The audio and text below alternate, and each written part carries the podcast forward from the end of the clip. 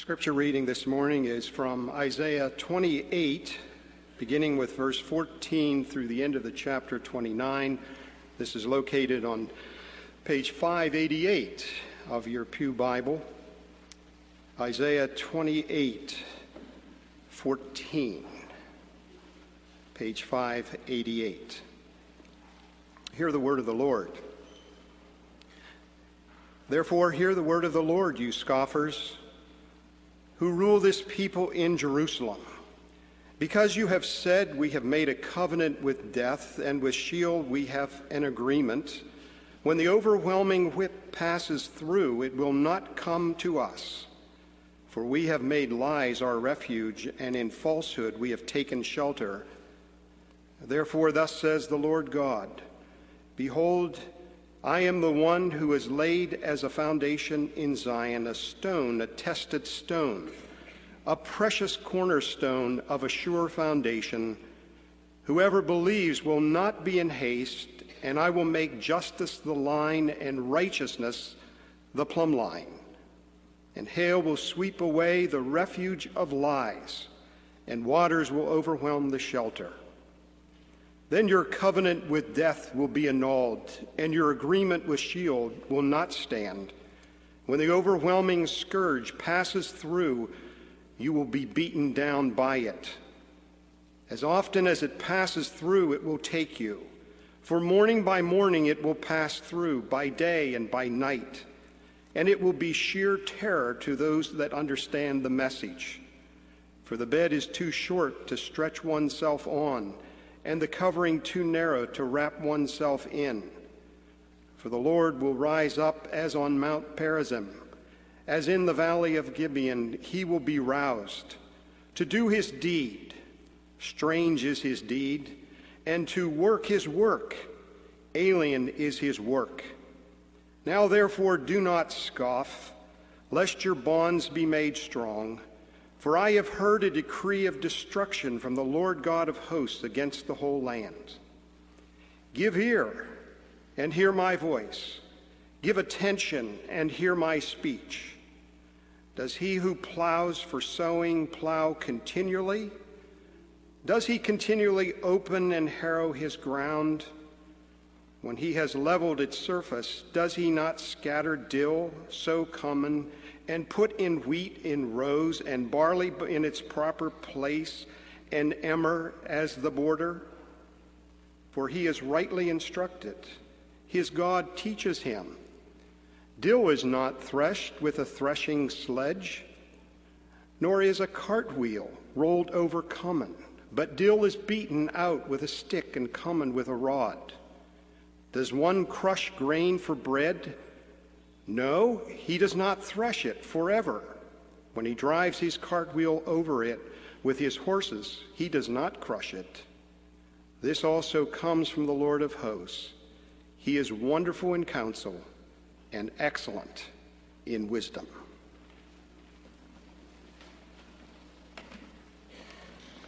Well, keep your Bibles open at that passage in Isaiah 28.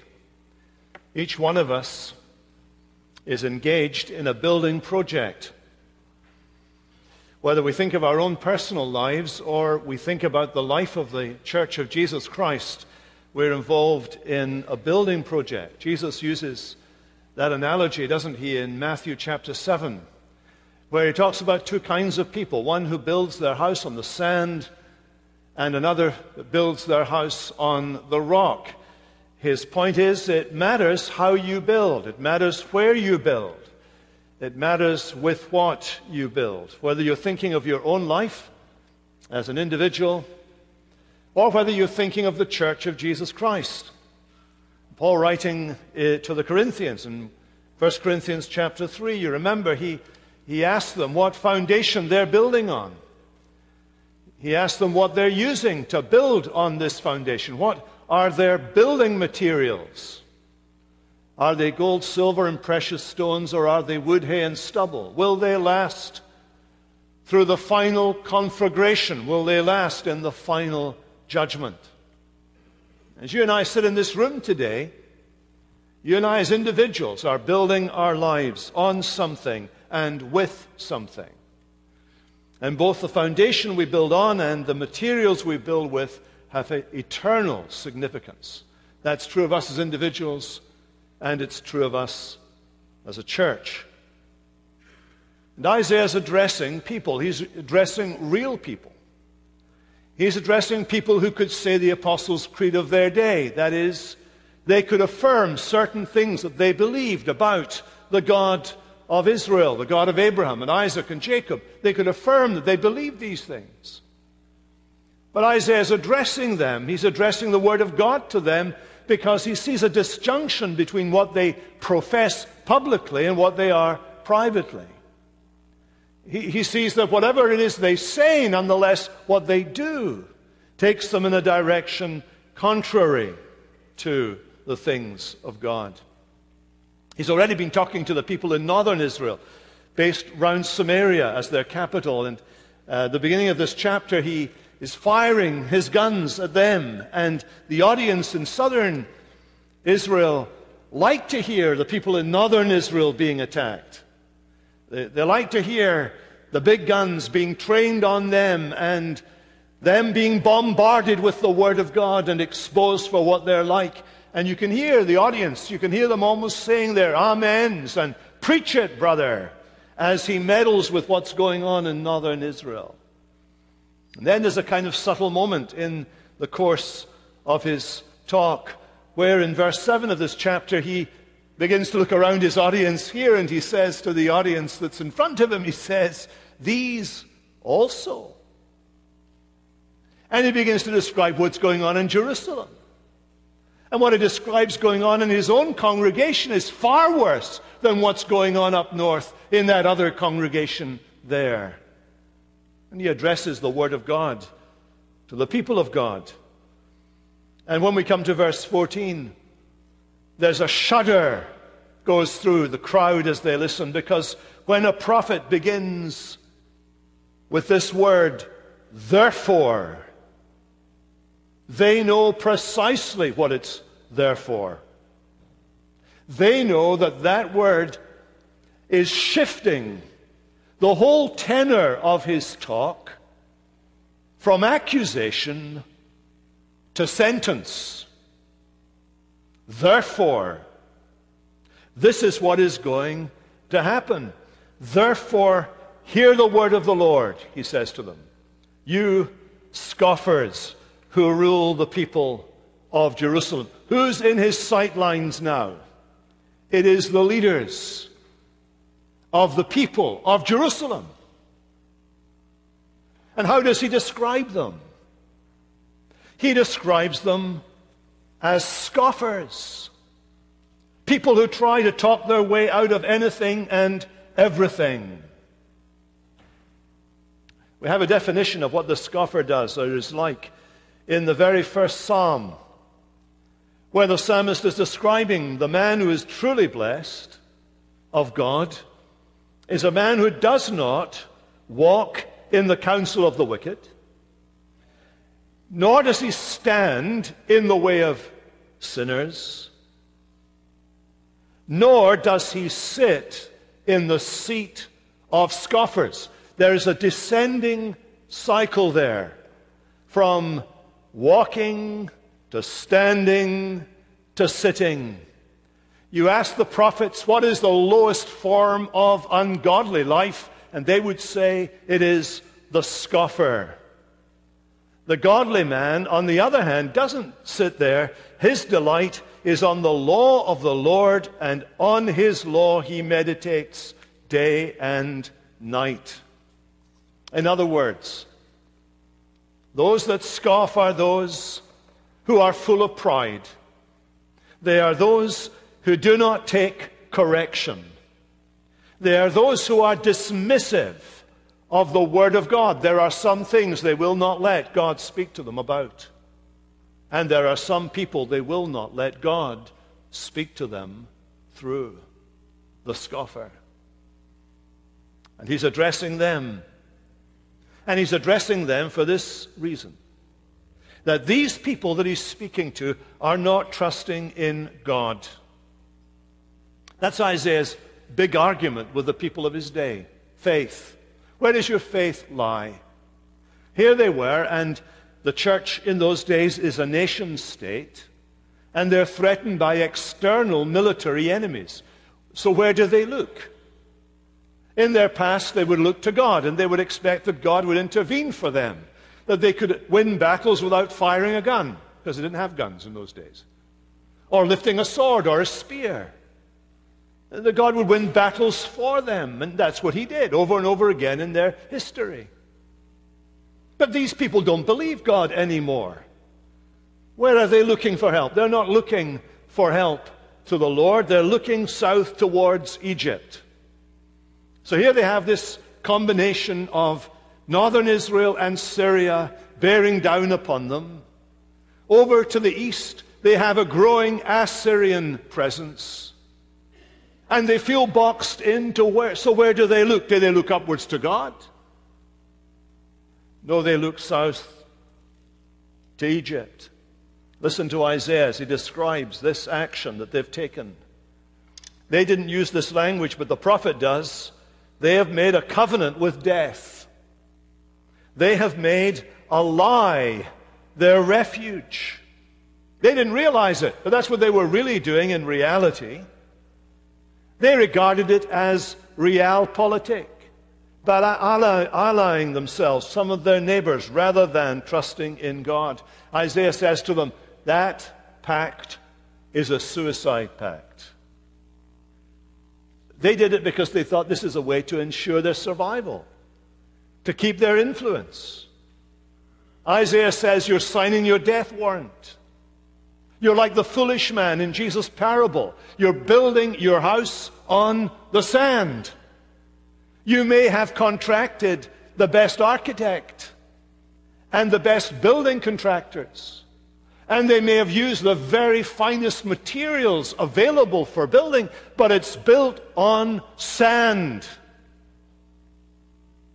It's a covenant of death. Isaiah is confronting these people with the results of their actions. And of course, as we listen in from our new covenant perspective and we listen to Isaiah speaking to the people who profess to follow the God of Israel in his day, we see the principles apply to the church and to us, every bit as much as to them. The principles remain unchanged. They apply to God's people today, organized today as a church and not as a nation state. But you think, you think of the things on which we pin our hopes. As individuals, perhaps, we have our own areas that uh, we, we put our confidence in. A lie that we believe. We believe a lie about the contemporary uh, church, for example, the contemporary church with its programs. We think programs will keep the church from disappearing. Or we think that modifying what the church believes to what the culture wants will keep the church in existence. A whole denomination did that this week. A whole denomination voted for an entirely new definition of what marriage means in order to fit, fit the culture in which they're living. They did that in order to survive. Their figures are nosediving, but they're blind to see it. They're blind to see it. And we're challenged by the Word of God. Are we putting our confidence in something that will betray us in the end? Other churches, they put their confidence in some celebrity figure. And the celebrity figure is what will keep the church going, keep the church growing, keep the money coming in, keep the fabric being attended to, keep the tribes who come amused or entertained or interested in the performance or whatever it may be. And the challenge of Isaiah's words are don't put your trust anywhere than in God. He spells it out to them. Trust God's word, he says. Trust God's word. You notice in verse 16, thus says the Lord God. This is the sovereign Lord. This is the King God. This is the one who is in control of all the universe and of your life in mine. What is the Lord God, who is the King God, the sovereign God? What is he saying? He says, Behold, I am the one who has laid a foundation in Zion. In Zion, that doesn't mean Jerusalem, where Isaiah is ministering to his congregation. This is becoming increasingly in the book of Isaiah the heavenly city of God, the heavenly Zion. He's saying, when you think of God's place, where God reigns, when you think of that exalted place from which He rules all of history and all of life and all of the universe, when you think of where God is, God has established where He is this foundation, this stone, this tested stone. God is saying to His people, My ultimate purpose is to provide you with a solid foundation for life and living. My ultimate purpose is to establish a solid foundation for the building not only of individual people and their lives, but the building of my church in the world. Now, this idea of a stone being laid by God is one that has already come up in the book of Isaiah in chapter 8, where the Lord is the stone and the Lord is also a stumbling stone. There are people who stumble over it because they don't see its importance. They don't see that ultimately that stone is going to be pivotal for the building, the erection of the entire building that God has in mind. And they stumble over it.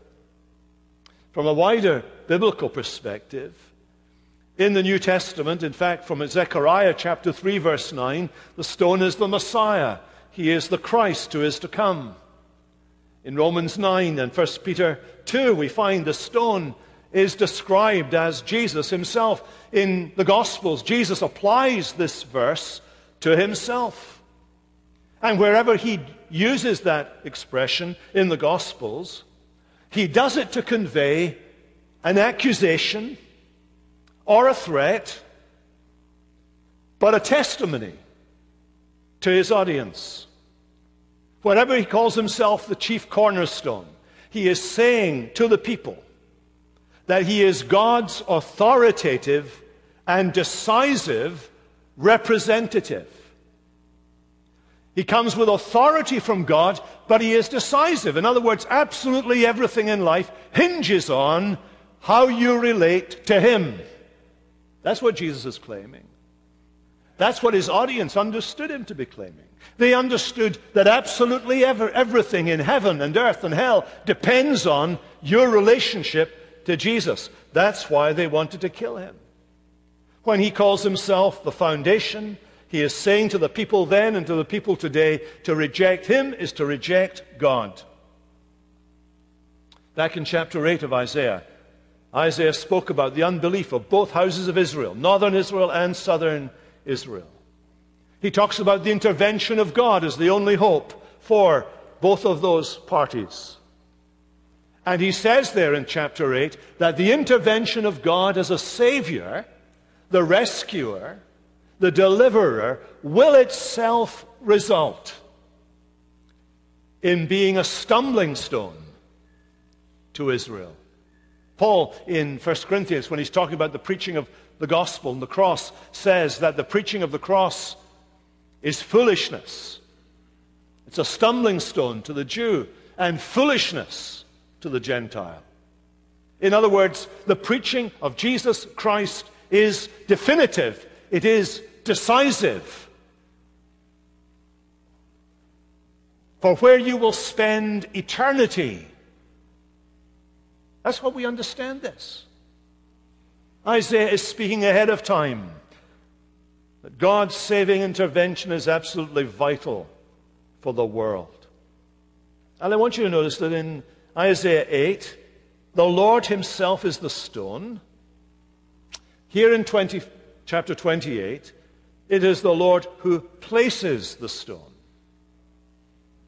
And we have in that distinction something of what the New Testament teaches us about the person of Jesus Christ, the Son of God. That He is God, He is the Lord, He is Yahweh. But He is also placed by the Lord. The Lord said to my Lord, Sit at my right hand until I make your enemies my footstool. That balance, Jesus being both God and alongside God, is absolutely crucial to understand who Jesus is. And how decisive is he? Notice what it goes on to say. Whoever believes. That was the problem with the people Isaiah's talking to. They were prepared to believe anything but believe God. They were prepared to put their confidence in other things, not in God. They thought if they got the Egyptians, well, the Egyptians would defeat their enemies.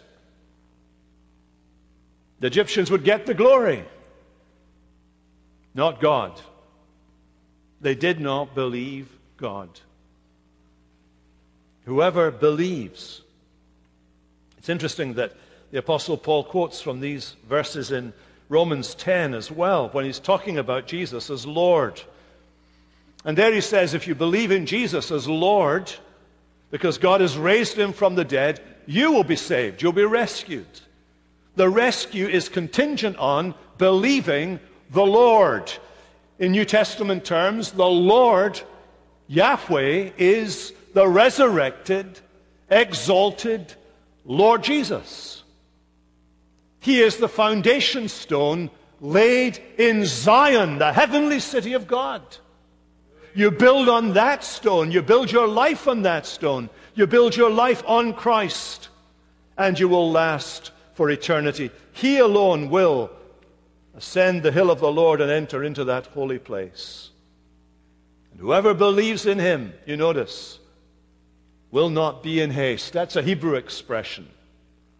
When the Greek translators, 200 years before Jesus, were translating the Hebrew into Greek, they put it like this Whoever believes in him will not be put to shame.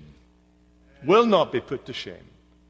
You don't have to be agitated. You know, when sometimes when you're agitated or anxious or whatever, you, you're kind of busy around all over the place and you really can't sit down because you're, you're so wound up. Maybe that doesn't happen to you. It happens to me sometimes, my wife says. But if you're resting in the Lord, then you don't get all agitated and worked up. You're not in haste. You are confident that you won't be disappointed. You will never be disappointed, never let down. You will not be put to shame, as the Septuagint version puts it. What he's saying is, you'll never be ashamed of believing God. You'll never be ashamed of building on the foundation that is Jesus Christ on that final day of the great conflagration, when heaven and earth pass away, when every person who has ever lived before or after us around the world stands before Almighty God, when the books are opened, when the law of God is read, when we are all exposed as sinners and undone and lost and without hope in the world, on that day, those who believe will not be put to shame. You will be vindicated on that day. On that day, you will have no need for agitation or panic because those who believe Jesus Christ is Lord are saved now and forever. That's a vital thing that is being taught by the prophet here. And he goes on to spell out the effects of this salvation in the future. What will God do for those who believe in him? This is what he will do. I will make justice the line, the measure, and righteousness the plumb line. And hail will sweep away the refuge of lies. Everything you put your confidence in that has been the lie, the big lie, swept away on that day. And the waters will overwhelm the shelter. Everything you put your confidence in other than God, swept away on that day. And everything you trusted in, as a wind of judgment sweeps through, swept away on that day. And God will establish justice and righteousness. In our opening psalm that we read together, we read about that justice and, and righteousness that God accomplishes amongst us. Well, We, we, we're to trust God's word. And then he goes on to say we're to trust God's warning. We're to trust God's warning. Look at the warning here as it's spelt out. In that day, your covenant with death will be annulled. Your agreement with Sheol will not stand. When the overwhelming scourge passes through, you were beaten down by it. As often as it passes through, it will take you from morning by morning. It passes by all day and by night. It will pass by. Be sheer terror to understand the message. He's describing what's going to happen to this particular people in Jerusalem. They'll sit and they'll observe what happens in northern Israel. Samaria annihilated, the population displaced, disappearing, never to be a nation state again. Northern Israel, the ten tribes, ceasing to exist as a cultural, racial, national entity. Finished. They will watch that happening. And Isaiah says the same will happen to you nearly. Jerusalem demolished, a foreign army invading, and judgment will come. And everything you put your confidence in, swept away. Look at the, the picture. They did that so that they would have peace of mind. That's why they had their, their treaty with Egypt, so that would, they would have peace of mind and, and be confident about their future. But there is no confidence in the future. And there is no peace of mind. Look at verse 20. It's a great picture. Here you are, you're exhausted at the end of the day, you go to bed. You get into the bed and you discover your head's hanging over one end and your legs are hanging over the other. And your arms are falling down the sides. And as the night goes on and you're twisting and turning and tossing around in order to find some place on that little narrow bed in which you could be comfortable as you sleep, it gets cold and so you pull the covers over you and you find that when you pull them up, they cover your belly, but they don't cover your shoulders or your legs, and your legs get cold. So you pull it down over your legs, and then your arms get cold, and you pull it up round your arms, and the rest of you gets cold, and this goes on all night. It's a great picture, isn't it? What's a picture of? It's a picture of not getting rest, no relaxation, no peace. There is no peace for the wicked. There is no place of rest outside of Christ. There is no place of rest in anything else other than in the one provided. But it gets worse. Because it goes on to say that the God who worked in the past, verse 21, will do a strange work in the present talks about Mount Perazim and the valley of Gibeon, and both of those places, Yahweh had helped David defeat the Phillies. Uh, sorry, the Philistines. the Lord had fought with David against the Philistines. But now, the God who fought for them then says to Judah, I'm going to fight against you. That's an amazing insight into the nature of God. And, and the language that, that Isaiah uses here is helpful in getting our heads around the nature of God. On the one hand, the God that we deal with is a tough minded God. Do you know, we think when we read this, we want, we want to apply this as Christian people. We want to apply this immediately to the world, don't we? We want this to apply to the world, not the church. It would be easy to think of that, northern Israel, the world outside these walls, the world in its disbelief and in its bad behavior and so on. But actually, if we're going to be honest, the New Testament, when it's quoting these passages in the Old Testament, the New Testament, take the book of Hebrews, for example, says these things were written for our learning and applies them to us, to the church. And what it's saying is that God is a tough minded God who is able to make hard decisions, is not afraid to express anger, and is not afraid to hurt people in the process. Well, that's quite scary, really. But there's a second thing that is equally true. And you notice the way in which it's put, the language with which it's put here. That is not his favored option. That is not his favored option. The prophet takes us inside the heart of God. And he asks the question Is wrath God's preferred way of dealing with his people? Answer no.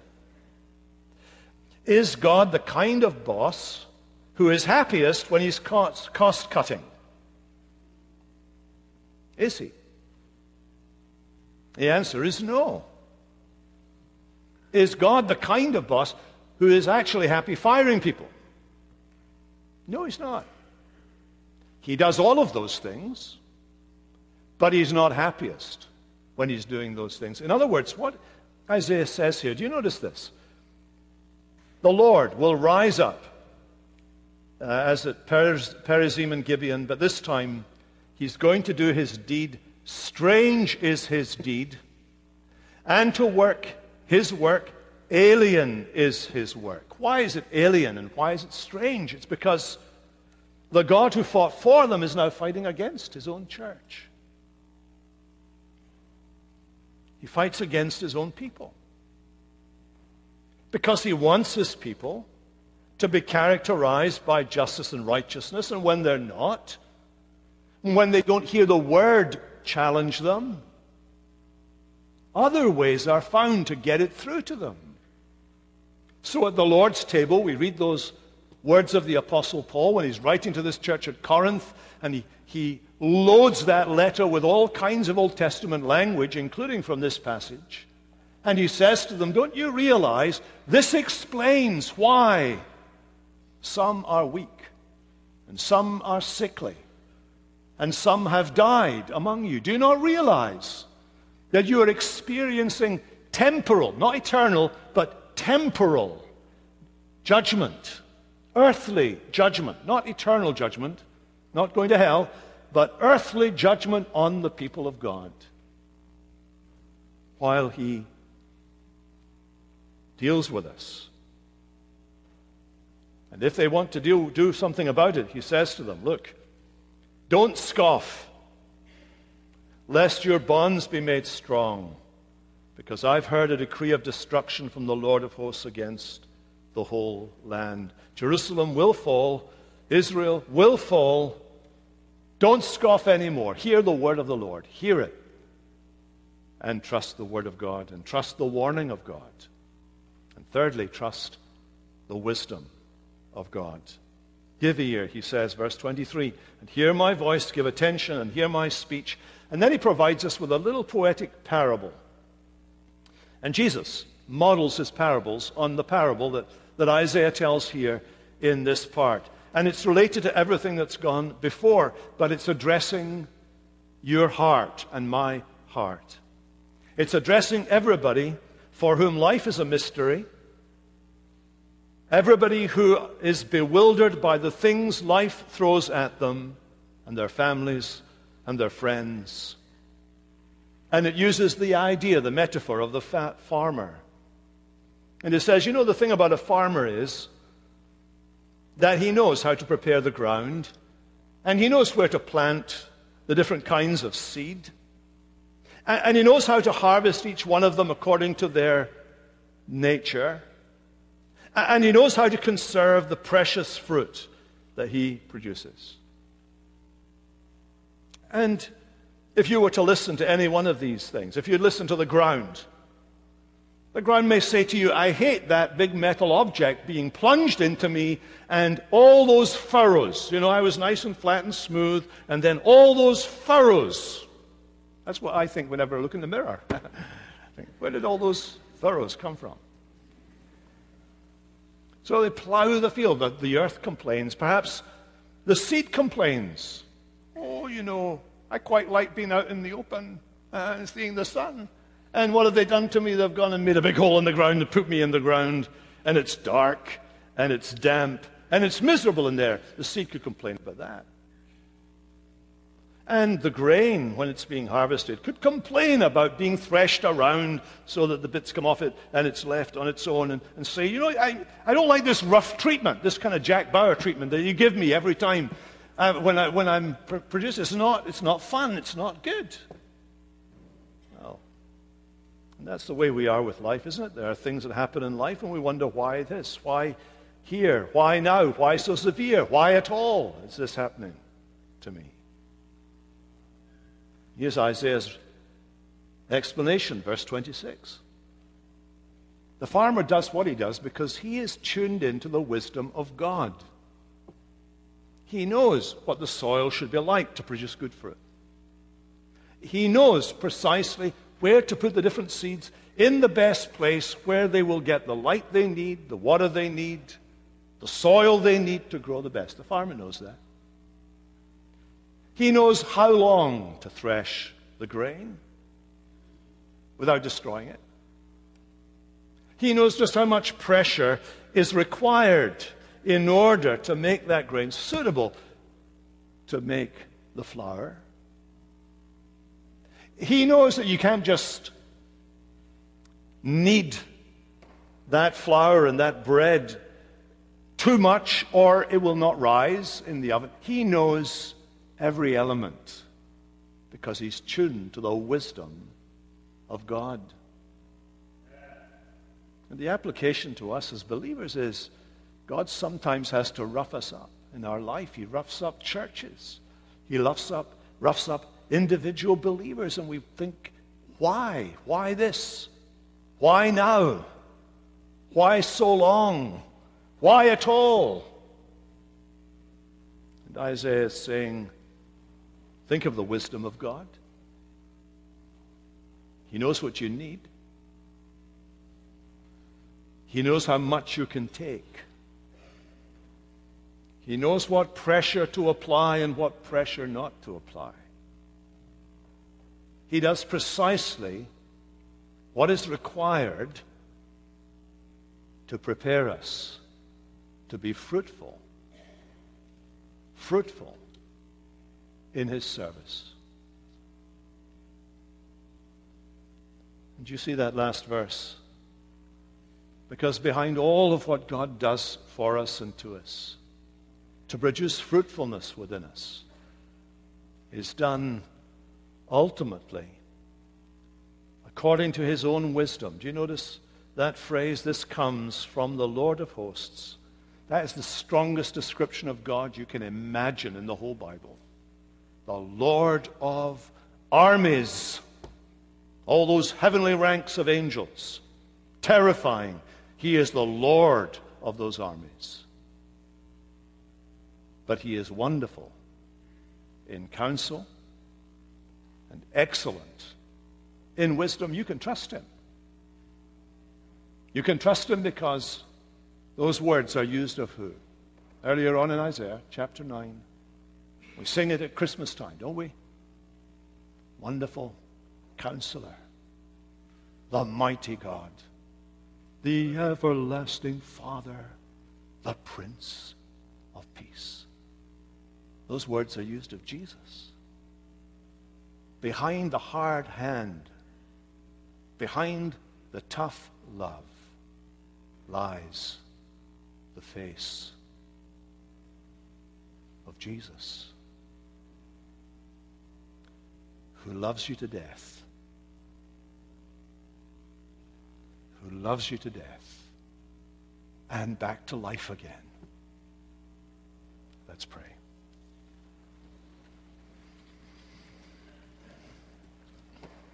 Father, as we find ourselves as a congregation and as individuals tossed to and fro and bludgeoned by circumstances and disappointments and sins and fears. And